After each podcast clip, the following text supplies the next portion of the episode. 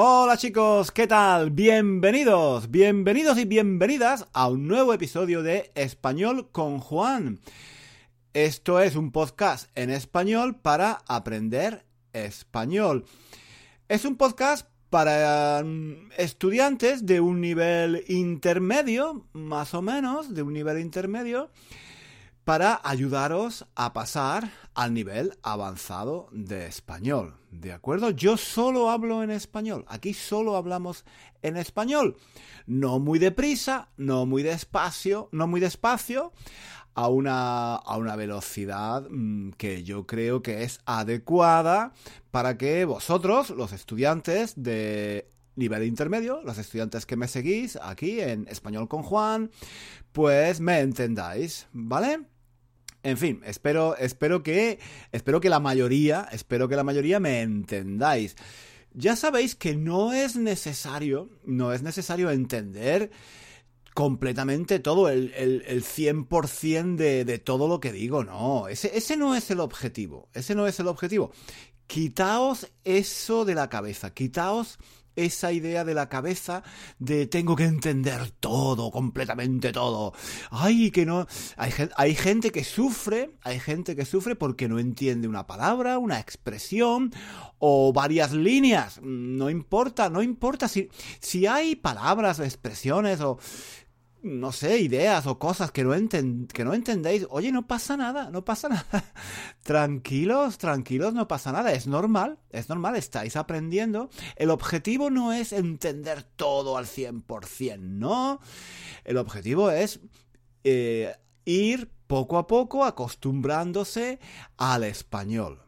¿De acuerdo? Ir avanzando poco a poco, cada día un poquito, escuchando cada día un poquito, 10, 15, 20 minutos, cada uno lo que pueda, y poco a poco ir mejorando, pero sin agobiarse, sin ansiedad. No, no, no no penséis que tenéis que entender absolutamente todo, ni de este podcast, ni de nada. Ni si, veis una película, si veis un vídeo en YouTube, si escucháis una conversación, si leéis un artículo de un periódico, oye, no, no pasa nada si, si hay muchas cosas que no entendéis. No pasa nada, no pasa nada. Poco a poco si continuáis en contacto regular con el idioma, escuchando, leyendo, pues mm, estoy completamente seguro que vuestro nivel va a ir poco a poco aumentando. Lo que tenéis que hacer, ya lo he dicho en otras ocasiones, lo que tenéis que hacer es coger un bolígrafo, un papel y escribir, escribir algunas palabras o algunas expresiones que yo uso en el podcast, en, en, en el audio en, los textos o en los monólogos que, que yo hago, pues escribir, escribir algunas palabras, algunas expresiones, no muchas, algunas, ¿vale? Algunas que os parezcan interesantes. Escribirlas en vuestro cuaderno de español. Porque, oye, me imagino que todos tenéis un cuaderno de español, ¿no? Claro, yo esto, eso, de eso estoy completamente seguro. Y si no lo tenéis, y si no lo tenéis, ahora mismo tenéis que, bueno, ahora mismo no, después, en cuanto termine el podcast, tenéis que ir y eh, mm, comprar, comprar un cuaderno o coger un cuaderno de cualquier lugar, un cuaderno para el español, para vuestros estudios de español, ¿de acuerdo? Para, por ejemplo, el vocabulario. Entonces, eh, cogéis eh, este episodio o cualquier otro episodio de nuestros podcasts y escribís algunas palabras o algunas expresiones, dos, tres, cuatro, depende, que sean nuevas, que os parezcan interesantes, algo que hayáis aprendido, ¿vale? Escribís una, eh, una, una expresión y, o una palabra y además escribís un ejemplo, ¿vale? Por ejemplo, yo digo siempre me enrollo, ¿vale? Me enrollo. Pues entonces si tú no has escuchado nunca esa expresión, la escribes en tu cuaderno y, escribes un ejemplo. Por ejemplo, Juan se enrolla mucho. En sus eh, podcasts, Juan se enrolla mucho, habla demasiado, repite mucho las cosas, ¿vale? por ejemplo. Eh, entonces, esa es una forma de ir aprendiendo las expresiones. Yo en, este podcast ya sabéis que yo uso muchas expresiones, em, ya sean refranes o dichos o estructuras gramaticales, en fin, palabras, mm, palabras eh, coloquiales. Eh, utilizo muchísimas, muchísimas expresiones en cada episodio que os pueden parecer interesantes, que os pueden parecer útiles, entonces las escribís en vuestro cuaderno, ¿vale?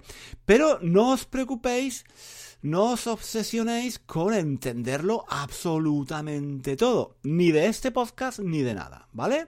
No es necesario, no es absolutamente necesario. Incluso yo, yo que soy nativo, muchas veces cuando escucho una canción en español o escucho un diálogo o una película, ahí Mm, palabras, hay expresiones, hay frases que no entiendo. Mm, incluso yo, que, soy español. Puede ser, por ejemplo, porque la persona habla muy deprisa mm, y entonces yo no, no, me doy cuenta de que, de qué ha dicho. O puede ser porque tiene un acento muy diferente del mío, del que yo estoy acostumbrado. Por ejemplo, yo las películas argentinas, las películas que hablan con acento argentino muy fuerte, para mí son difíciles de entender. A mí me encanta el acento argentino, pero me he dado cuenta de que muchas películas, oye, no, no entiendo bien, no entiendo bien qué están diciendo. Y a, veces, a veces he, puesto los subtítulos, he puesto los subtítulos para, para saber qué estaban diciendo. Puedo, puedo seguir la historia, pero hay frases, hay, hay dichos, hay palabras que yo no entiendo. O bueno, hay, cada país tiene sus peculiaridades, ¿no? Tiene dichos o tiene formas de, de expresarse diferentes y, y, no siempre es fácil, no siempre es fácil, incluso cuando eres nativo, ¿vale? Entonces, no os preocupéis si no entendéis mm, absolutamente todo, eso no es un problema, ese no es el objetivo. El objetivo es que en cada podcast eh, aprendáis una, dos, tres o cuatro palabras o expresiones, ¿de acuerdo? Que las escribáis en vuestro cuaderno y que mm, hagáis, escribáis algunos ejemplos, ¿vale? Para practicar, ¿de acuerdo? Os recuerdo también que en nuestro blog, en One Thousand and One Reasons to Learn Spanish, tenéis tenéis eh, la transcripción de la mayoría de nuestros de nuestros de los episodios de este podcast, ¿vale? De la mayoría, no no absolutamente de todos, pero de la gran mayoría, ¿de acuerdo? Y eso os recuerdo que está muy bien para, para mejorar vuestro español. Podéis leer y escuchar al mismo tiempo. Bueno, chicos, eh, chicos, ya, ya he, vuelto, he vuelto a hacer una introducción larguísima, larguísima, larguísima. Yo que siempre que empiezo a hacer el podcast me digo, Juan, hoy vas a ir al grano, vas a ir al grano, no te enrolles, no te enrolles tanto y ve al grano, habla directamente de lo, de, de lo que tienes que hablar, di directamente, claramente, de forma breve lo que tienes que decir. No te enrolles tanto, tienes que ir al grano, pero no, yo luego me pongo a hablar, me pongo a hablar, me enrollo. Y, bueno, pues ya llevamos casi 10 minutos y esto es solamente la introducción. Bueno, chicos, vamos a ver. Yo hoy os quería hablar de algo completamente diferente a, a lo que hablamos la semana pasada. La semana pasada os recuerdo que estuvimos Hablando de chistes, estuvimos hablando de chistes malos. Eh, he visto que habéis escrito muchos comentarios, ha sido un episodio muy popular. Eh, todo lo que es humor, ¿no? Todo lo que es humor, todo lo que es em, reírse, todo lo que es cómico, em, suele ser muy popular, ¿no? A la gente le encanta reírse, a, a todos nos encanta reírnos, ¿no? Pasar un buen rato, ¿vale? Y en fin, el episodio de la semana pasada fue muy popular, muy popular porque esos chistes, esos chistes que son muy malos, ¿no? Son muy malos, pero son tan malos que son divertidos. Vale, pues eh, esta semana, esta semana, el tema de esta semana mm, es completamente diferente, es algo mucho más serio, no tiene nada que ver con los chistes, es algo desgraciadamente mucho más serio. Es, eh, bueno, quería hablar de una noticia que ha salido estos días, estos últimos días en los periódicos en España. Y se trata, mm, se trata de que han encontrado una, una tumba, una tumba, ¿sabéis? Es donde se ponen eh, los muertos, ¿no? Donde se entierran los muertos.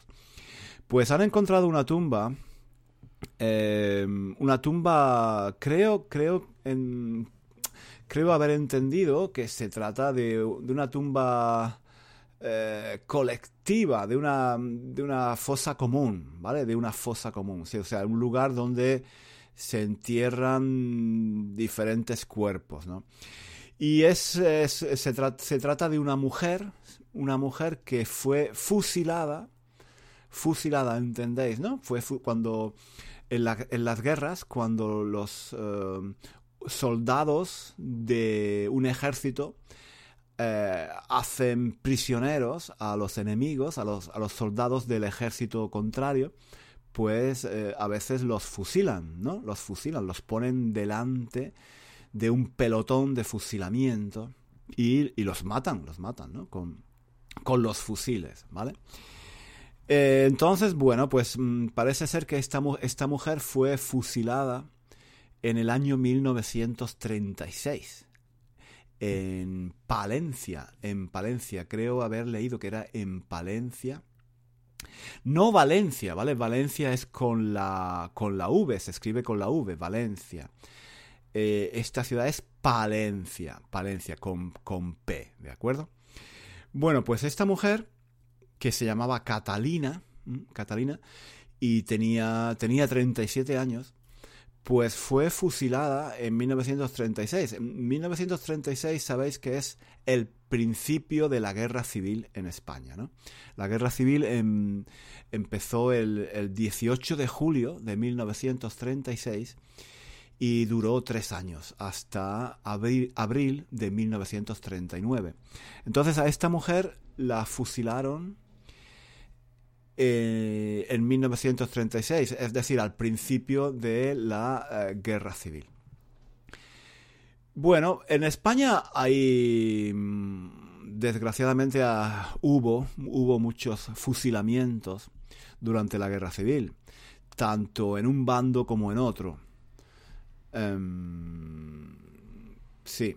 Y bueno, lo que pasa es que en los últimos años en España eh, se está intentando encontrar los, eh, las personas em, fusiladas o muertas o asesinadas, como lo queráis llamar, por, la, por el ejército franquista, por el ejército de Franco, tanto durante la guerra civil como después de la guerra civil, ¿no? Porque cuando terminó la guerra civil, eh, Franco se convirtió en dictador y fue el jefe de Estado, el, dictador, durante cerca de 40 años. ¿no? Entonces, durante esos años hubo mucha represión de mm, las personas que eh, tenían una ideología contraria a sus ideas, ¿no? Sobre todo gente de izquierdas, ¿no? Anarquistas, comunistas, socialistas, en fin. Em, cualquier persona que se opusiera o que, o que en el pasado se hubiera opuesto a, a su poder, digamos, a, su, a sus ideas, pues mm, corría el riesgo de ser eh, fusilado o de, o, de, o de acabar en la cárcel, ¿no? En fin, yo no quiero, no quiero hablar de todo esto, no quiero hablar de, de todo este tema muy en profundidad, pero eh, sí, os quería decir que, bueno, que mm, os quería mencionar que en los últimos años eh, el, gobierno, sobre todo los gobiernos socialistas de los últimos años, están intentando recuperar o encontrar eh, muchos de estos cuerpos, muchos de estos cadáveres, muchos de estos mm, fusilados, ¿de acuerdo? Que no se sabe ciertamente dónde están. No, no, no, la gente no está seguro de, la gente no está segura de dónde, dónde están enterrados, porque fueron fusilados en, en, el campo, em, en mitad del campo, en las montañas, en fin. Entonces, mm, la gente de los pueblos, digamos que tienen una idea general, vaga, de dónde están enterrados estos cuerpos, pero hay que buscarlos, hay que encontrarlos, hay que sacarlos fuera y, y, bueno, lo que están intentando es darles una sepultura digna, ¿no? Que no estén, que no estén los campos, eh, las sierras y las carreteras y los caminos eh, llenos de mm, cuerpos de gente fusilada durante la guerra civil y después, ¿vale?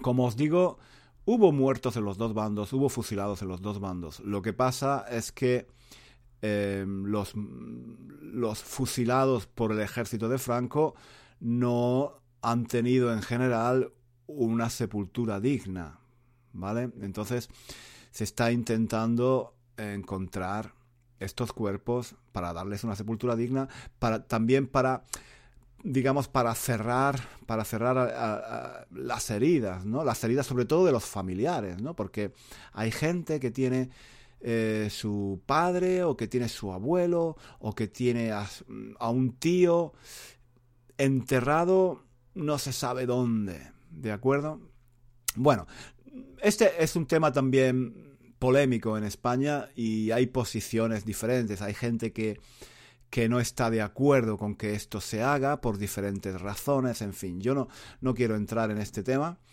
pero eh, sí que me gustaría mencionar el caso de, de, esta mujer de la que hablaba antes, de Catalina, ¿no? Catalina que fue una mujer fusilada al principio de la guerra civil y recientemente han encontrado su cuerpo, su tumba, la tumba donde estaba enterrada, en Palencia, Palencia con P, ¿vale? Y es interesante porque mm, ha, llamado la atención, este caso ha llamado la atención, porque ha habido otros casos, claro, ha habido otros casos, pero ha llamado la atención este caso en particular de Catalina, porque en la tumba junto a ella han encontrado un juguete, un juguete de, de niño, un juguete de niño, un sonajero, un sonajero. No sé si sabéis qué es un sonajero. Un sonajero es un juguete que tienen los niños muy muy pequeños, los niños de meses, ¿vale? Los niños que no pueden moverse, que no pueden hablar, eh, que tienen cuatro, cinco, seis meses, tienen estos juguetes que mm, hacen ruido, ¿no? Eh, que, que tienen, tienen algo, tienen algo que hacen ruido, ¿no? Cuando el niño o la madre, quizá la madre, eh, los mueve, los agita, ¿no? El sonajero suena, ¿vale? sonar, sonar significa ah, emitir un ruido, ¿vale? Sonar es emitir un ruido. Entonces, em, un timbre de una puerta suena, ¿vale? Un coche, el claxon de un coche suena, ¿vale? Y este juguete, el sonajero, eh, pues eh, se llama sonajero porque suena, ¿vale? Porque suena, porque hace ruido, ¿no? Y a los niños les gusta, ¿no? Les llama la atención. Entonces, eh, sí, este, hace este ruido. Más o menos. Entonces, em, han encontrado un sonajero, un sonajero al lado de esta mujer, al lado de Catalina. Entonces, han encontrado quién era esta mujer y han encontrado a sus familiares han encontrado a sus hijos. Esta mujer eh, tenía cuatro hijos, ¿vale? Tenía cuatro hijos cuando la mataron. El más pequeño, el más pequeño tenía nueve meses. El más pequeño tenía nueve meses y parece que era este, este, este niño de nueve meses era el, el dueño, el dueño, ¿vale? Del sonajero, ¿de acuerdo? El dueño del sonajero. Era su juguete, ¿no?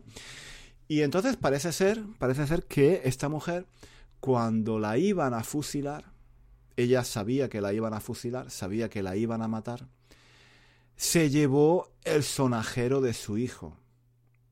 Se llevó el sonajero de su hijo y ahora, tantos años después, más de 80 años después, lo han encontrado, han encontrado el sonajero a su lado, ¿no? Es una historia muy... Es una historia triste, es una historia tierna también y es una historia dolorosa, ¿no? Pero eh, eh, este detalle, este detalle del sonajero, le da, le da un aspecto muy humano, ¿no? Porque entonces, cuando se habla de los muertos, de los muertos de las guerras, muchas veces se habla de números, ¿no? Se habla de, sí, ha habido tres muertos, diez muertos, cien muertos. Pero es, es, es mucho más, es mucho más, mucho más triste, es mucho más real cuando, no sé, cuando hay detalles humanos como este del sonajero, ¿no? Esta mujer, esta mujer que eh, probablemente eh, la cogen y la llevan a, a, fusilar y ella sabe, ella sabe lo que va a pasar y se lleva, se lleva el sonajero con en el bolsillo, en la mano, para morir, morir con el sonajero de, su hijo. ¿no? Entonces, es, es, muy duro, es terrible. Y ahora han encontrado, han encontrado em, su tumba, han encontrado el sonajero y, y a, través, a través de esta historia, pues han encontrado a sus, al hijo al que se supone que era el dueño de este sonajero. ¿no? El, el hijo ahora tiene pues más de 80 años, 83, 84 años, ¿vale? Vive, vive en un pequeño pueblo, mm, pueblo, me imagino que es el mismo pueblo donde vivía con su madre, un pueblo de Castilla, ¿no? me imagino que es la provincia de Palencia, y un pueblo pequeño, un pueblo pequeño. Estoy leyendo aquí en, en, el periódico, estoy leyendo el artículo, mm, dice que es un pueblo... Él, tiene 83 años, el pueblo tiene 400 habitantes, es decir, es, es, es un pueblo... Un pueblo muy pequeño. Os leo, os leo lo que dice, os leo lo que dice el artículo un poquito, ¿vale?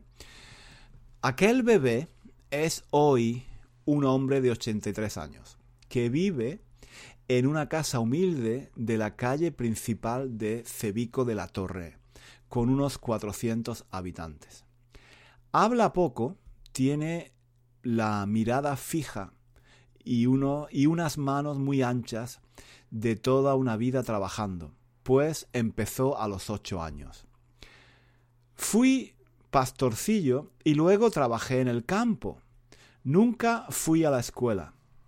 Explica en la cocina de su casa donde vive con su mujer y con su hija Martina de 56 años.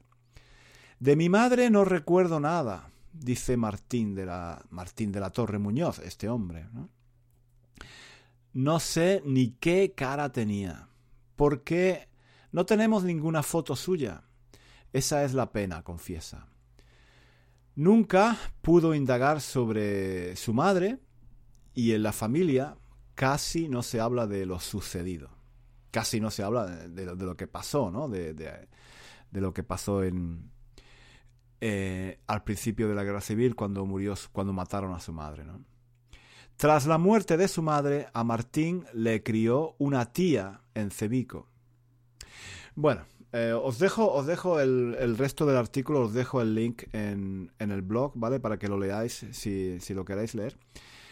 Pero, en fin, es una historia muy triste que me ha, me ha, me ha emocionado un poco por este detalle de, del sonajero. Porque le pones, le, le pones, eh, le pones, le da, le da, le da, le da un aspecto muy humano a, a esta historia, ¿no?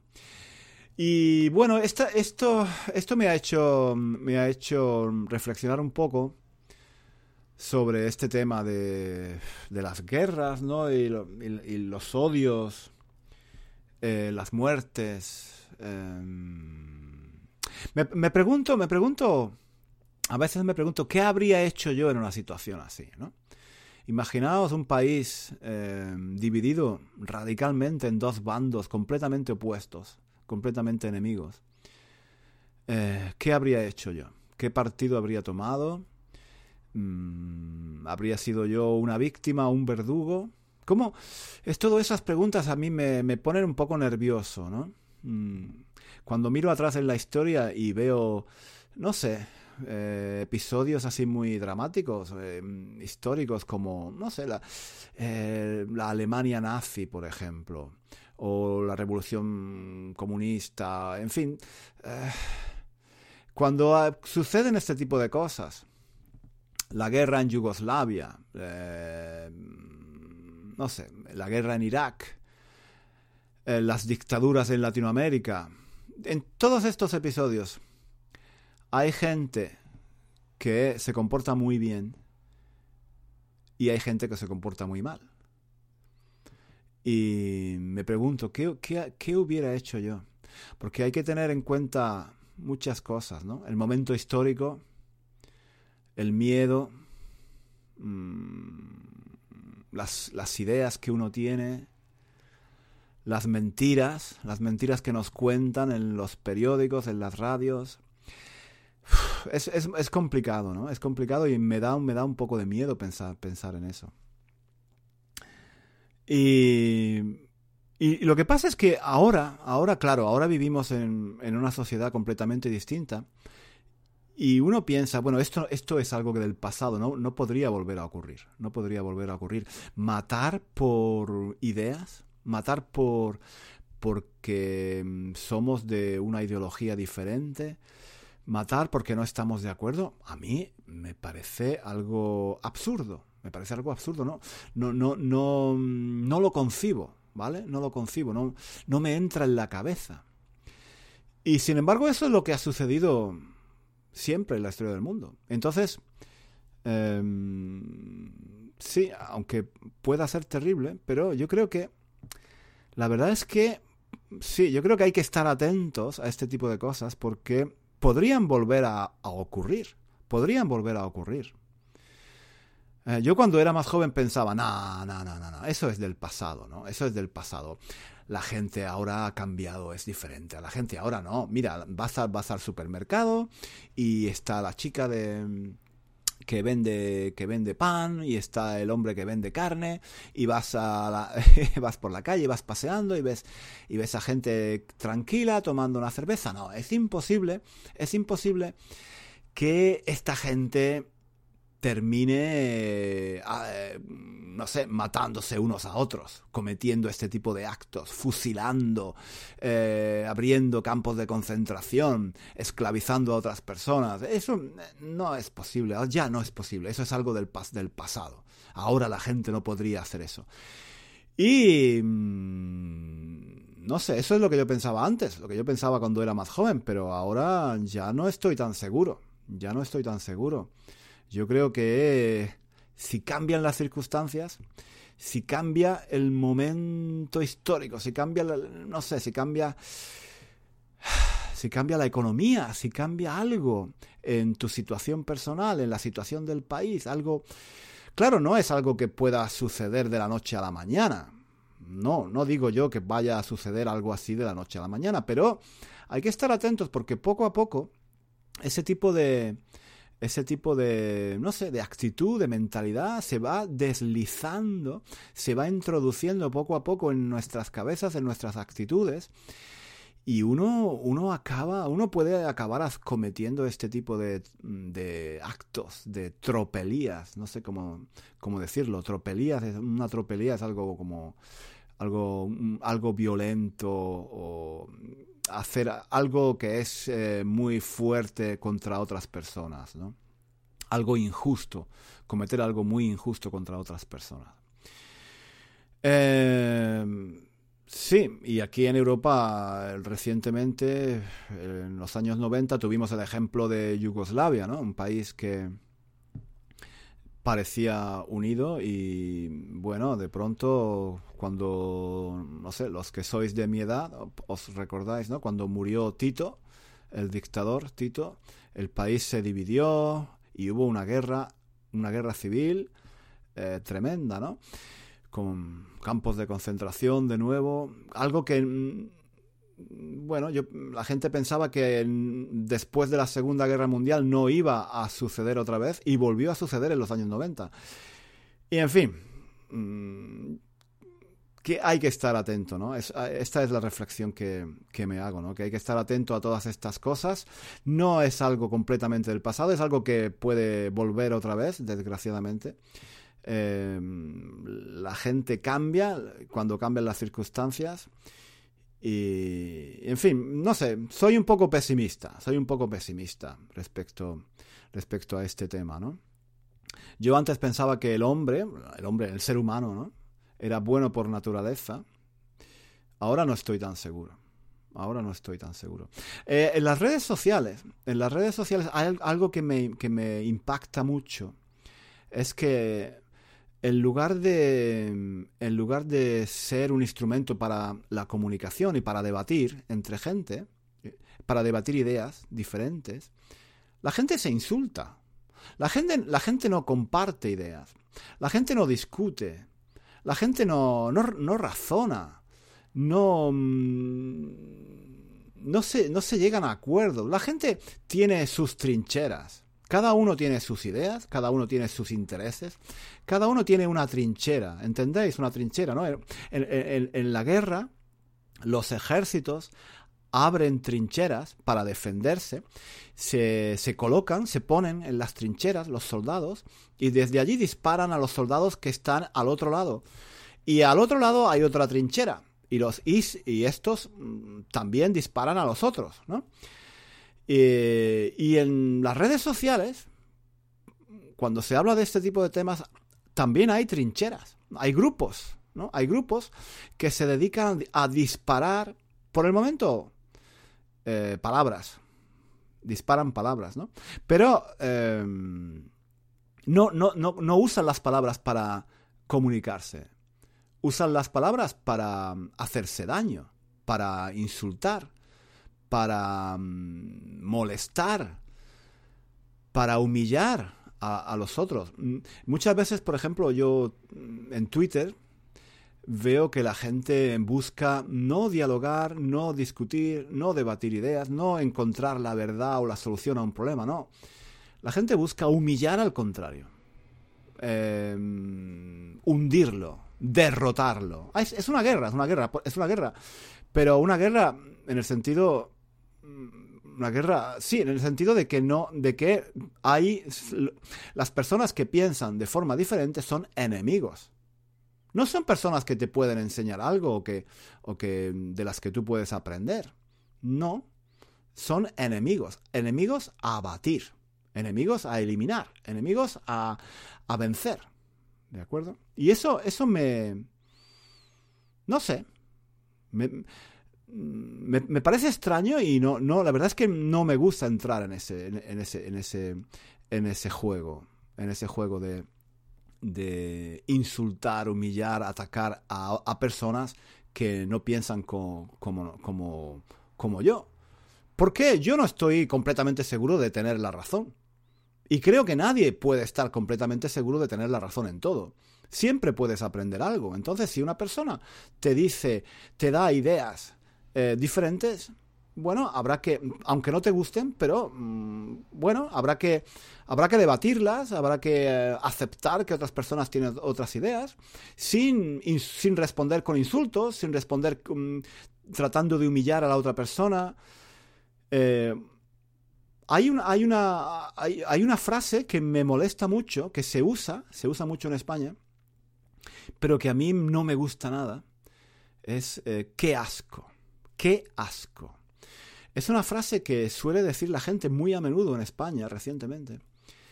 Cuando no, no le gusta algo que dice otra persona o algo que hace otra persona. Suelen responder con qué asco.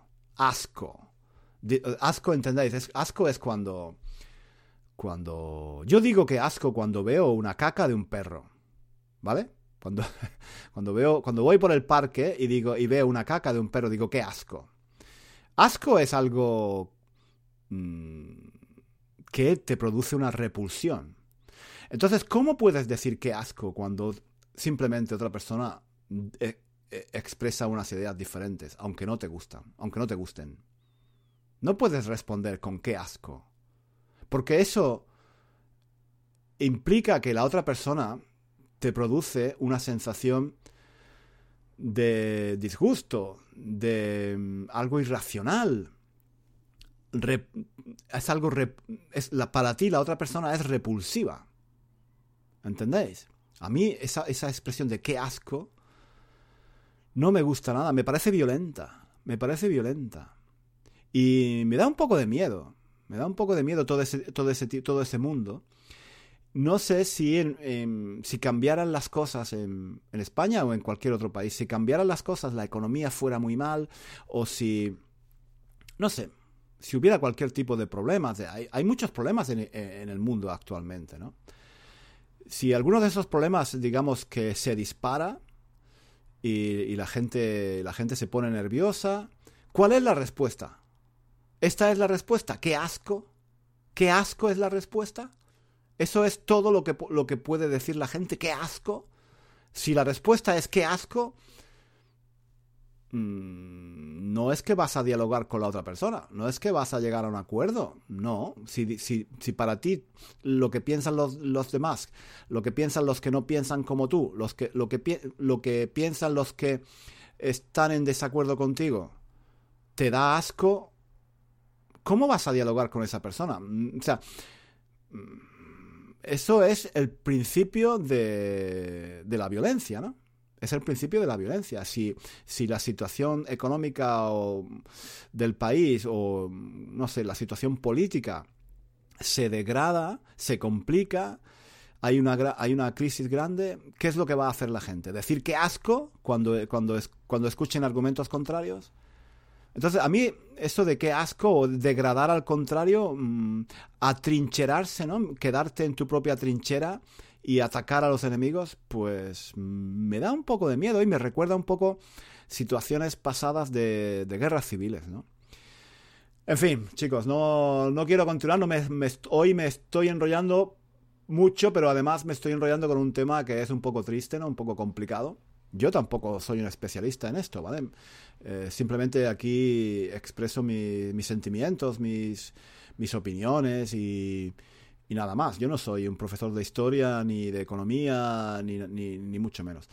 Pero bueno, eh, como os decía, he leído esta, esta noticia sobre esta mujer, Catalina, que ah, han encontrado con el sonajero de su hijo cuando la, la fusilaron, ¿no? En, 1936, al principio de la guerra civil, la fusilaron y han encontrado su cuerpo ahora, ahora con el sonajero de su hijo. Y entonces a mí esto me ha, me ha movido algo dentro, ¿no? Me ha movido algo dentro del cuerpo.